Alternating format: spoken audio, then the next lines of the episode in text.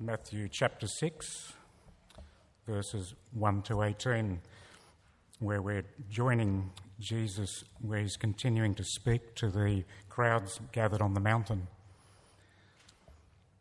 Be careful not to practice your righteousness in front of people, to be seen by them.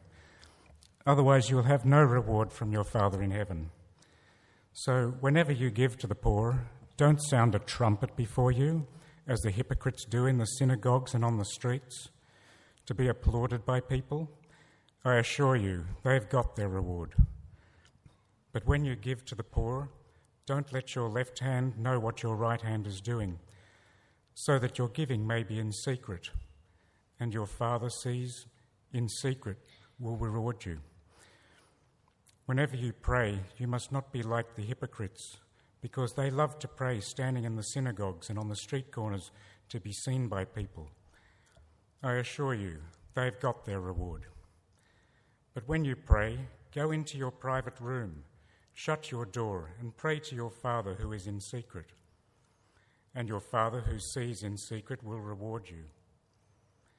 When you pray, don't babble like the idolaters, since they imagine they'll be heard for their many words.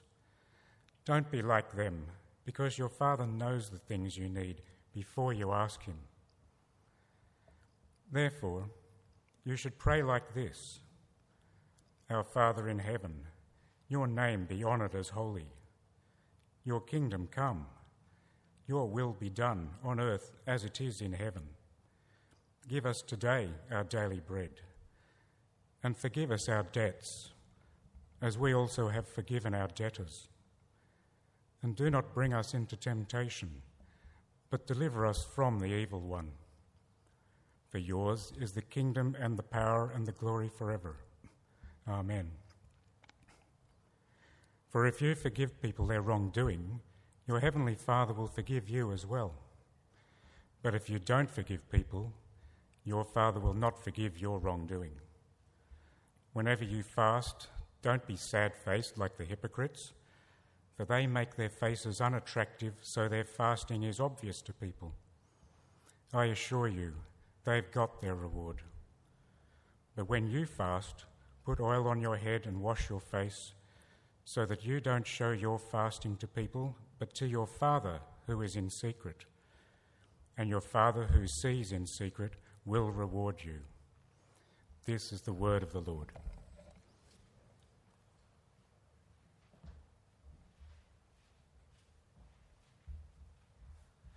I'm going to invite Ed up as our preacher for tonight, well known to many of us. I'm going to ask you just a couple of questions, Ed, before you preach.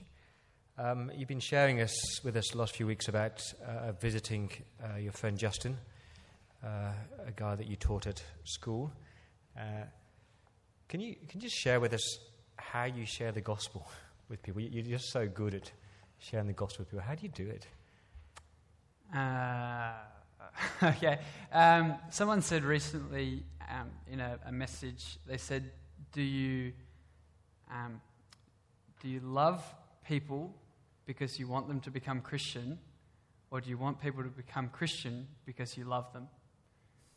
And a big change happened for me when I started to realise that I didn't want to have people as, this sounds horrible, but I probably treated people as projects almost, but rather just to love them unconditionally like God loves them. And if you really love someone and you have the words of eternal life and they don't have the hope of eternal life, then I couldn't call myself a friend if I didn't share it with them. So I just have to somehow, you know, and I guess it's kind of like learning to drive a manual car, you know, like it's clunky and horrible to start, and you get better at it. So I've just tried so many things, and I've had awkward, sweaty hands, and you know, felt embarrassed. I try and speak with my dad, who's not a believer, and I normally like just fall into a blubbering mess kind of thing. So I write him letters, and I don't have to speak. We're back. Sorry about that. So I just try. So you're an evangelist. You're at Bible college at the moment. Yeah. You've been there for the last 8 months. Yep. Share the one high and one low from Bible College. Okay, one high. So the Bible makes a claim about itself. It says it's the living and active Word of God. I've been reading my Bible on a everyday basis for the last 5 years, and I can't believe how much I am learning and I don't know. Bible is like a deep, rich treasure, you know. The more you get into it, the deeper it goes and the better it becomes. So I'm astounded by the insights I've had into God's Word. One low light would be that I found myself in my prayer life just telling God things that I knew about Him. And I was like, He actually already knows that. And so I sort of felt like I needed to make a shift, you know. I don't want to become someone who can tell you everything about God. I want to be someone who loves God. So I've started declaring to God the things I love about Him, and that's been a helpful shift to make. But it's easy to make it a head thing, but I keep praying my heart would grow with my head. Oh, not my head physically. Said. I'm going to read from Revelation, so please turn to Revelation chapter 3 is on page 1127, and then Ed is going to preach. Revelation chapter 3, verses 1-6. Write to the angel of the church in Sardis, the one who has the seven spirits of God and the seven stars says, I know your works. You have a reputation for being alive, but you are dead. Be alert and strengthen what remains, which is about to die. For I have not found your works complete before my God. Remember, therefore, what you've received and heard. Keep it and repent. But if you're not alert, I will come like a thief, and you have no idea at what hour I will come against you. But you have a few people in Sardis who have not defiled their clothes, and they will walk with me in white, because they are worthy. In the same way, the victor will be dressed in white clothes, and I will never erase his name from the book of life, but will acknowledge his name before my Father and before his angels. Anyone who has an ear should listen to what the Spirit says to the churches. Let's pray as we open God's Word together. Anyone who has an ear should listen to what the Spirit says to the churches. Father God, open our ears that we might hear what Jesus has to say to us tonight, that we might obey His words, and that we might live transformed lives for His glory and for our good. Amen. Well, we're talking about reputations tonight, and I wonder what sort of reputation you have. I wonder if I went to your friends and I asked them to sum you up in a couple of words, I wonder what they would tell me. I wonder if I went to your workplace and I said, oh, I'm a friend of Anna's, I'm a friend of Mike's from church. What would they have to say about you? I wonder what your reputation is like here at church. And I wonder if it's the same as the reputation you have with your friends and at work. Jesus' concern tonight is that the reality of who we are matches up with the reputation that we've developed. But Jesus' primary concern is the reputation of His church. What about Church by the Bridge? What's our reputation like? We've got a great reputation, don't we? We're one of the it churches, you know. We're a prime target on the church hopping around Sydney. You've got to come visit Church by the Bridge. They've got a great website, running amazing carols. They're in touch with the community. Good music, good Bible teaching. People, you can judge for yourself there. But Jesus' big question to us is, as a church, is this a reality of who we are as individual Christian believers, does that match up with the reputation that we have established? You see, the church in Sardis, they had a great reputation. They were a thriving, growing congregation. They were loved by their community. Amongst the 7 churches that Jesus writes to in the province of Asia, it seems like there's no false teaching taking root in Sardis. They had made a great name for themselves, but read the shocking words of Jesus with me in chapter 3, verse 1, halfway through. I know your works, Sardis. You have a reputation for being alive, but you are dead. Jesus declares to us tonight, Church by the Bridge, that we can have a great reputation. We can be respected by everyone around us, and at the very same time, we can be as good as dead to God. But that's not his final word, is it? Because listen to what Jesus says to those who will hear his words and respond. Verse 5, he says, to the victor, the one who hears and obeys, will be dressed in white clothes. I will never erase their name from the book of life. No, I will acknowledge their name, their reputation before my Father and before his angels. My prayer tonight is that God would spare us from the error of hypocrisy and that he would help us to be a people for whom the reality of who we are matches up with a great reputation as a lively church. Well, tonight is our second instalment in a little 3-week mini-series on Jesus' words to the churches in Revelation. Last week, John Best, he helpfully opened up Jesus' letter to Ephesus, and he showed us that there's a basic structure to how these letters are written. Effectively, each letter starts with a word of praise. Should be up there. There we go. And then Jesus rebukes the church. Then he issues a call to repent and return, and he finishes with a promise. We're going to follow that feedback sandwich that Jesus gives as we look at the letter to Sardis tonight. Let's start with praise. The letter to Sardis is the 5th letter that Jesus spoke to the churches. And if we'd gone through one by one the different letters, the first 4, I think we're meant to get a shock when we come to Jesus' words to Sardis. Have a look at the praise that Jesus has for Sardis in verse 1. Take a look at it. There's nothing there, is there?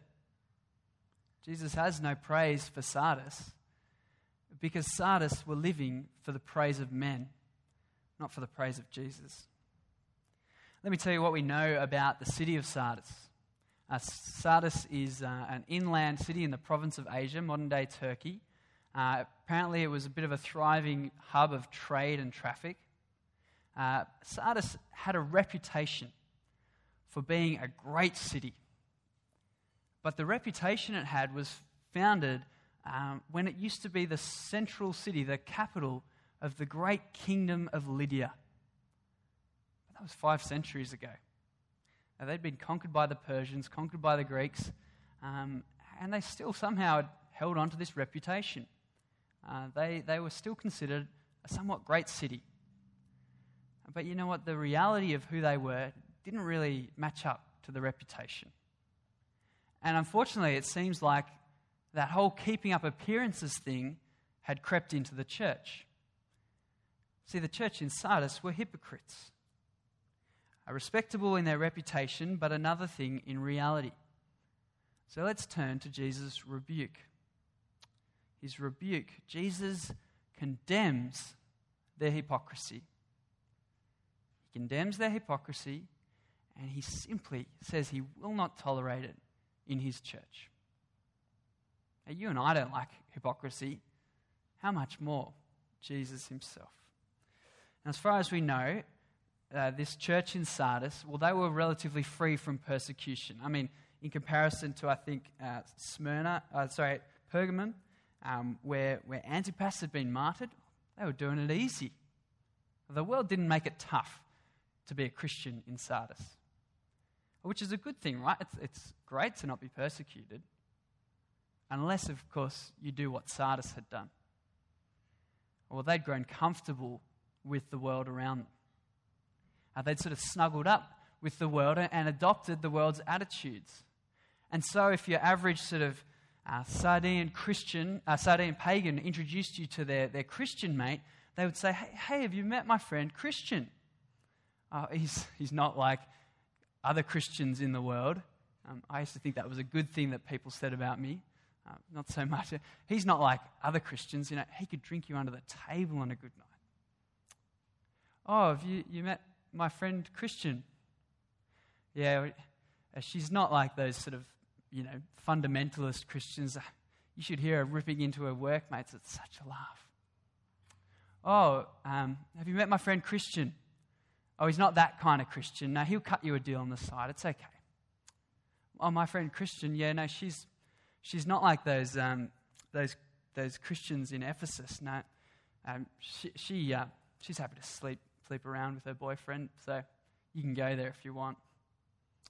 You know, the church in Sardis, they were compromising and they were adopting the world's attitudes, and perhaps the world was flocking in to the church in Sardis because the church in Sardis were just like the world around them.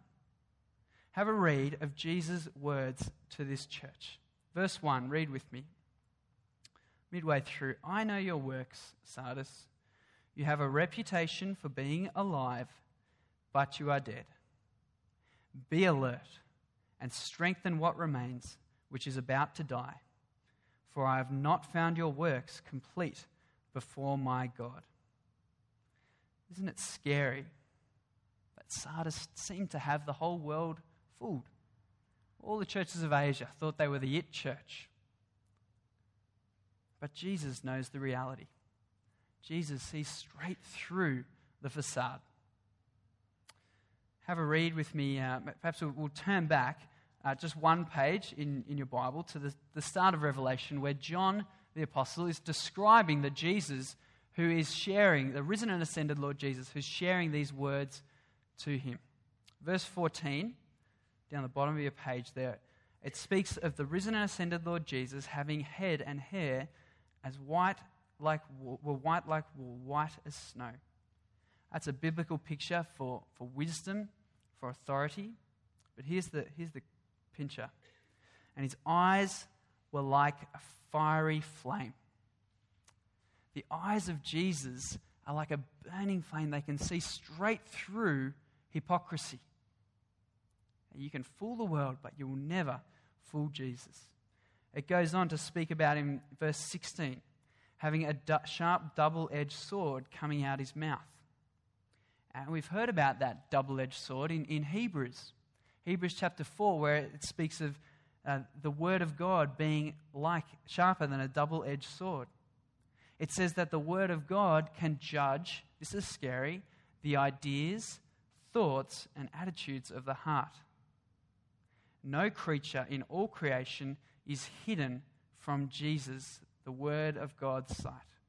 All things are naked and exposed before the eyes of him to whom we must give an account.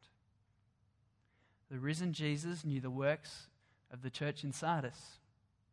The risen Jesus knows your works and mine. Verse 2, he said to Sardis, I have not found your works complete before my God. Well, I wonder what he means when he says that, I haven't found your works complete, because I can think of lots of things that I wanted to do for God that I never got around to doing and that have been left incomplete. Well, the word literally means fulfilled. Jesus found their works unfulfilled. Perhaps that's a reference to them being lifeless in their good works. Perhaps they were in church, they were singing out, blaring out great worship songs, but their hearts were a million miles away. They were just thinking about what they were going to do tomorrow. Perhaps they were shouting out loud amens at the end of a great prayer, but they hadn't been present. They were just thinking about who they're going to talk to after.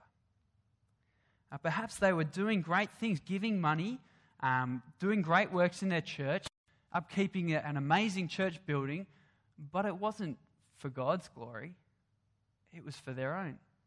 It was to make a name for themselves. Perhaps it was that in spite of good works that they did, well, Jesus saw through those because they had equally as many hypocritical evil works. Look at verse 4 with me. Jesus said to them, "You have a few people in Sardis, just a few, who have not defiled their clothes." By inference, I guess we can presume that that means that the majority of people in Sardis were defiling themselves, lax in their moral standards, blatantly involving themselves in immorality. They may have been fooling everyone else, but Jesus knew their works. He knows the stark reality of their lives, and He knows the stark reality of your life and mine. And He declares tonight that He simply won't tolerate hypocrisy in the church. He rebukes it, and He says that if you're going to keep living in unrepentant, hypocritical life, then you are as good as dead to me. Hypocrisy is death to the soul. But if that were Jesus' final words, well, then there probably wouldn't be any of us here next week, would there? And because we all know our propensity to hypocrisy. It's too easy for us to say one thing and do another. It's in our DNA. So what do we do? Where do we go? Well, the next, Jesus issues a call to repent and to return. A call to repent and return. I was 15 when I first became a Christian. On a Sunday afternoon at youth group, I prayed a prayer where I asked Jesus to forgive me for my sins. After praying that prayer, I was assured by the guys leading the youth group that I would be forgiven. Now, regretfully, I went on for the next 5 years of my life in willful, unrepentant sin. I think remembering at the height of my hypocrisy, I was at a party at my surf club, and I'd been drinking way too much, and I got down. I was dancing on a table, and I got down to sort of high-five my mates, because I thought I was a real champion, and a guy who was standing there, who I didn't really know, just looked at me and said, "You're a clown, mate," and he just laid a perfect punch on my jaw and really knocked me flat. I didn't see it at the time, but now I look back at it, and I'm thankful to God that He literally had the hypocrisy beaten out of me with alcohol. And that's what Jesus is doing for the church in Sardis. They didn't need an arm around their shoulder. They didn't need someone to say, "Oh, just, you'll be okay, just try a bit harder." They needed a slap in the face. Sardis had to wake up because they were dying. And they needed to recapture the life that they once had. Jesus said, verse 3, have a look. Verse 3, Jesus says, "Remember, Sardis, remember what you have received and heard. Keep that. Keep that and repent." What had they received? The gospel. They'd received the gospel, and with the gospel, believing in it, they'd received the promised gift of the Holy Spirit. I used to think in those hypocritical years and the sort of earlier years of my immature Christian faith that the gospel was just something for people who needed to become Christian. And that was probably best reflected in the way that I would just tune out when people talked about the gospel in a sermon. I guess I would I sort of knew it, but I just knew it so I could tell other people.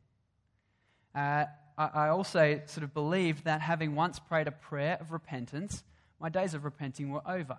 I did that. I now had to move forward. But that's not the case with the gospel, is it? It's not back then. It's now. It's every day. And let me read to you this great verse in 2 Corinthians chapter 5. I feel like this verse sums up the heart of the gospel.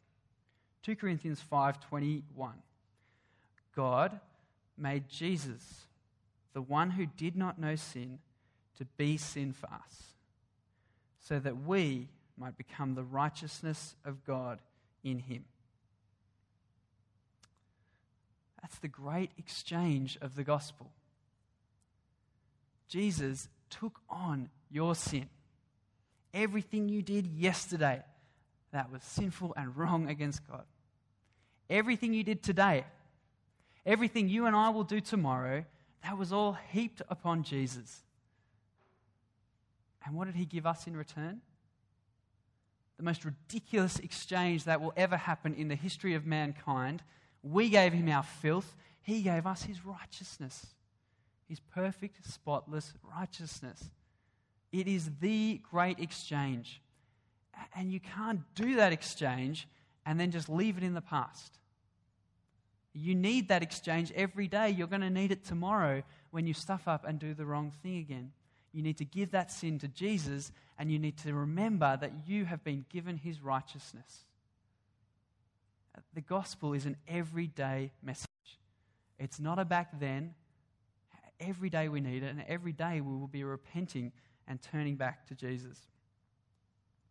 So if the gospel is like an antidote to hypocrisy, well then the Holy Spirit is like, can't even think, but the agent that goes through us and gets hypocrisy out of the system. When we believe the gospel, we receive the Spirit, and the Spirit just can't coexist with hypocrisy and double standards. He searches the dark places in our heart, and he won't tolerate it. But a word of warning, it is possible to have the Spirit in you, but not be filled with the Spirit. You can possess the Spirit, but have you let the Spirit possess you? Does he fill you? Do you walk in step with him? Do you crave for him to have every part of you? Well, I still remember when I sort of learnt that truth for myself, and what a good deterrent it was to willful sin. When I realized that the Holy Spirit of God, the perfect presence of God, lived inside me, I realized that if I was going to engage in willful disobedience, in willful debauchery, drunkenness, slander, gossip, sexual immorality, if I did that, I was dragging God's Spirit through that junk. We can't do that, friends. Keep doing that. And that's why, Christian brothers and sisters, it is such an offense for us to carry on in unrepentant hypocrisy and sin. The perfect Holy Spirit is in us, and we've got to flee from that. Remember the gospel, remember that old gospel, and let it change every day. Be filled with the Spirit of God, and hypocrisy will simply find no place in your heart. And you've got to heed this warning. We must heed this warning, because read with me in verse 3, halfway through what Jesus says. Verse 3. He says, "But if you are not alert, I will come like a thief, and you will have no idea at what hour I will come against you." If you don't heed this warning, Jesus says, "I will come against you." He'll come against you to expose your hypocrisy. He'll come as a thief. Now, what does the thief come to steal? Let's read verse 5. Midway through, he says, "And I will never erase the faithful, the victor's name from the book of life." Jesus will take your place from the book of life if you continue in unrepentant, willful hypocrisy. This could not be a more serious warning. Jesus has called his church out, repent and return to daily trust and obedience in the gospel and walking in step with the Spirit. Well, Jesus invites his church to move away from old and empty reputations and to look forward. Everyone is invited. Look forward, Jesus says. Repent from that, look forward, and make a name for yourself that really lasts. That's his promise. Final stage. Jesus invites us to make a name for ourselves that will really last. Well, what sort of name do we want to make for ourselves at Church by the Bridge? What sort of name do we want to have? Depends on who we want to make our name before. Do we want to make a name for ourselves before other churches? Well, that'll just lead to sort of one-upmanship, slicker services, a better production at our carols, a faster website. do we want to live to make a name for ourselves before our community and our world? Well, that'll mean bending over backwards to do whatever the world wants us to do so that we can draw them in. No, we want to make a name for ourselves before Jesus, before the one whose opinion really counts. We want to be like those few, those minority, the champions in Sardis who had not defiled themselves. Have a read about these champions in Sardis. Let's be like these guys. Verse 4, but you have a few people in Sardis who have not defiled their clothes. Now, these guys were probably the butt of the jokes in the Sardis. The fundamentalists who kept banging on about sharing that old gospel. The conservatives who won't move forward with the progression on morality. No, they keep talking about that old walking in step with the Spirit stuff. Well, these people, they'd been mocked. But imagine being in church in Sardis on that day when the names of the majority of the church of Sardis were publicly disgraced. And these people who'd been living to make a name for themselves, not with a city around them, but a name before Jesus, well, they were publicly praised by Jesus himself. What does he say? They will walk with me in white, spotlessness, righteousness, because they are worthy. And Jesus issues an invitation. You want to join this minority, he says?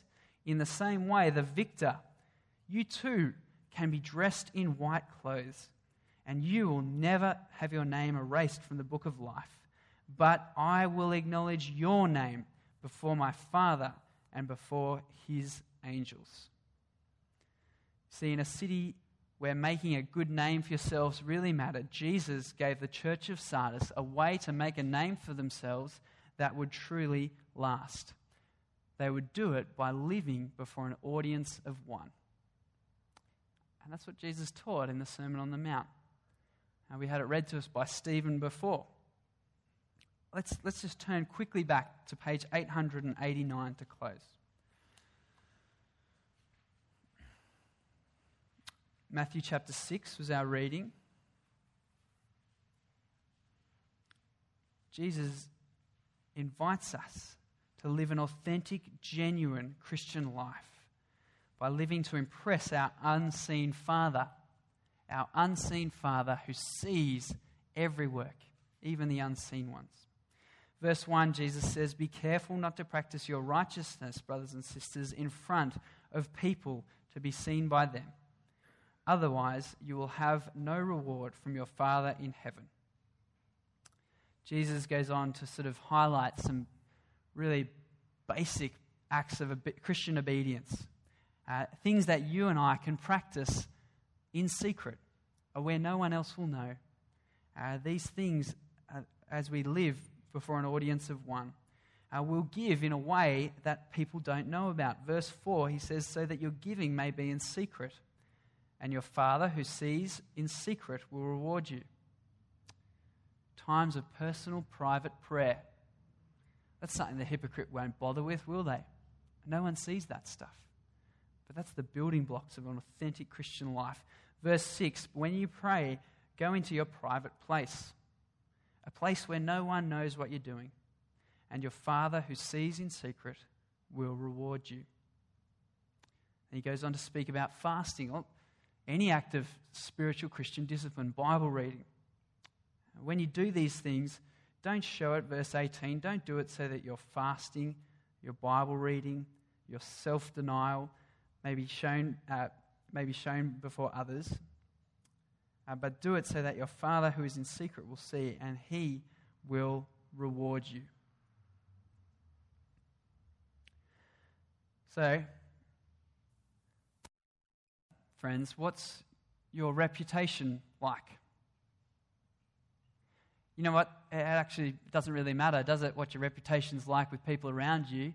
What's your reputation like before God? The one who can give you a name that will last forever and ever. Jesus has shown you tonight that he will not tolerate hypocrisy in his church. He will not tolerate it. If you have noticed it in yourself, let's repent tonight. We'll take a moment to do that in just a moment. Repent, remember the gospel, our sin given to him, his righteousness given to us. Walk in step with the Spirit and take hold of Jesus' promise to make a name for yourself that will really last. Then you know what? We'll keep getting visitors here at Church by the Bridge. And they'll come in and they'll say, oh, I've heard great things about this church. And then they'll meet us. And then they'll say, and the reality, it exceeds the reputation. These people really do live for Jesus.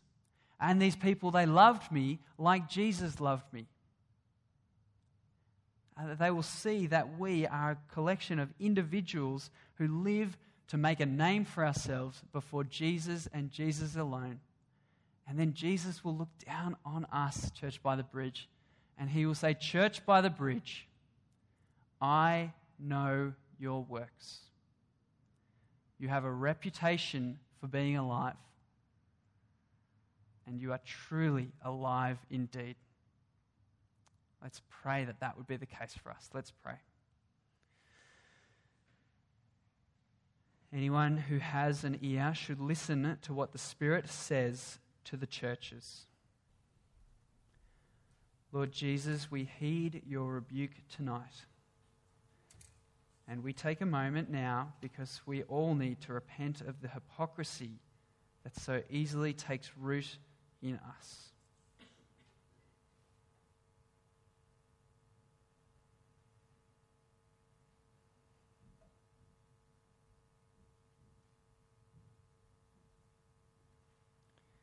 Thank you that you who did not know sin took our sins for us, that you have given us your righteousness. Help us to remember this gospel. Help us to walk in step with your Spirit and make us a church of individuals with a reputation for being alive. May the reality match our reputation for your glory and for our preservation in the book of life. In Jesus' name we pray. Amen.